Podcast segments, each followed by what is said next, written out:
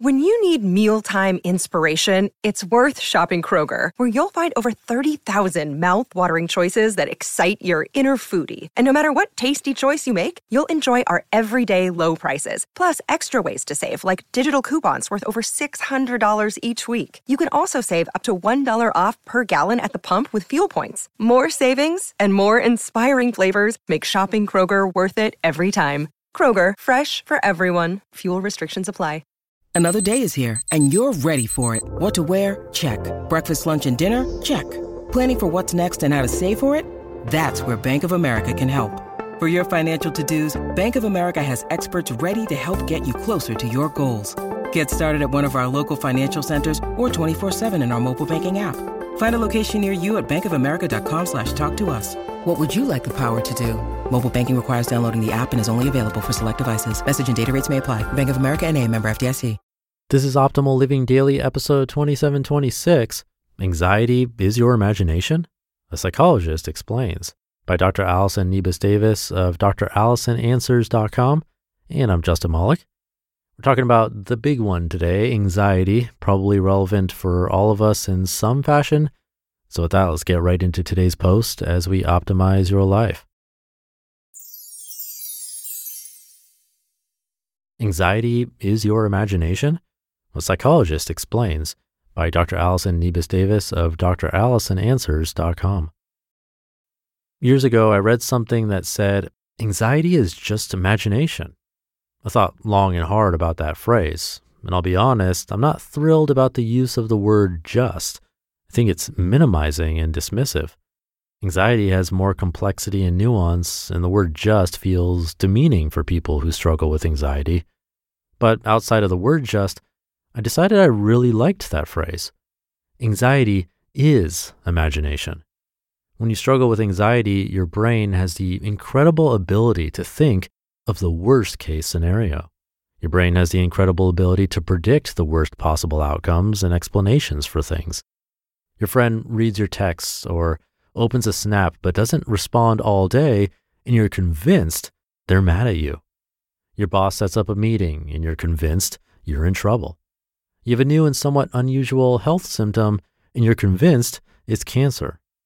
In each of these situations, your brain is imagining the worst possible outcome or explanation. It doesn't know for certain that's the explanation or outcome. But nonetheless, it imagines, predicts, and then feels certain of this awful explanation. It doesn't know, it imagines. Anxiety involves imagination. So here's where things get cool. If anxiety involves imagination, then you can harness that imagination to help you. You can use the same skill that makes you anxious to make you less anxious.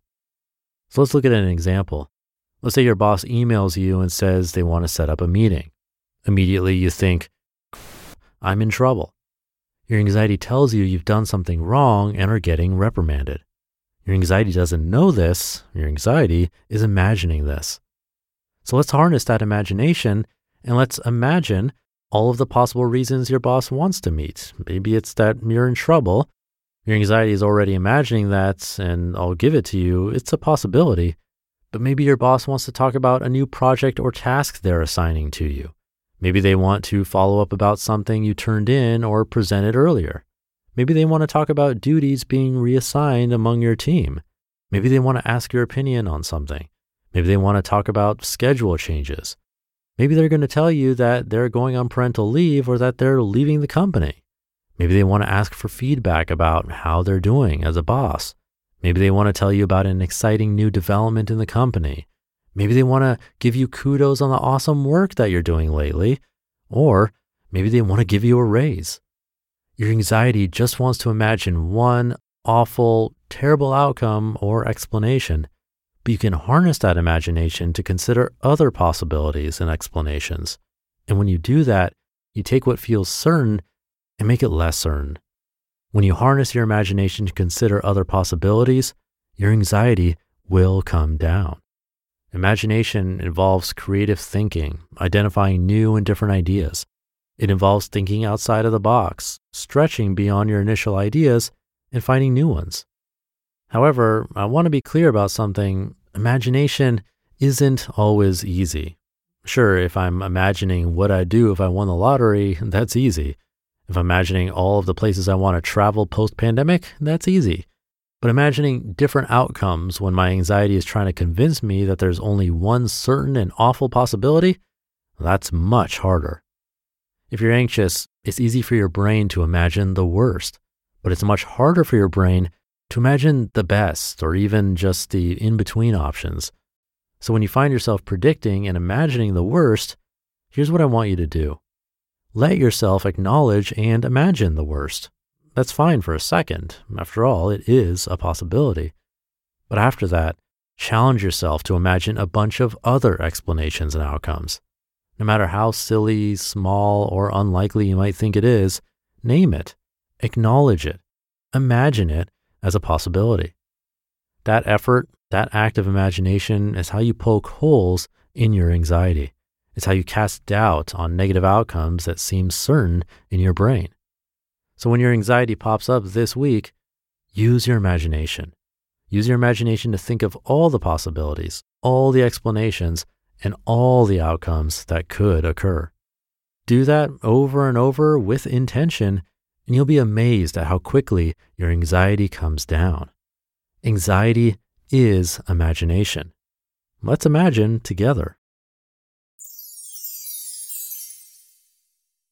You just listened to the post titled Anxiety is Your Imagination? A Psychologist Explains by Dr. Allison Niebes Davis of drallisonanswers.com. Thank you to Dr. Allison. This is something I think about a lot because I get anxious pretty easily, and it seems in the moment like anxiety is helping, or at least trying to help. So, for example, Dr. Allison mentioned your boss sets up a meeting and you're convinced you're in trouble or you have an odd health symptom and you assume it's the worst. In those cases, it could be argued that your brain is trying to prepare you for how you should react once you get that news. Maybe the boss has bad news, maybe not, but the anxiety is a way of trying to work it out ahead of time, like come up with a backup plan or a counter argument, something. And that's a fair argument, but I think most of us would agree that whatever those rushing, adrenaline filled thoughts are before the thing actually happens, they're not really helping you prepare. They're too panicky. They don't come from a place of pragmatism and logic. It's emotion fueled. So that's another thing I'd want to add to all of this. If your logical side tries to argue with this way of thinking and saying it's fine, then try it out. Let your imagination go to the bad, but don't let it stay there Try thinking about all the options like she mentioned. With practice, it might just help. So thank you again to Dr. Allison for this one. Hopefully it helps you in your journey. Have a great rest of your day, and I'll see you tomorrow for the Friday show, where your optimal life awaits.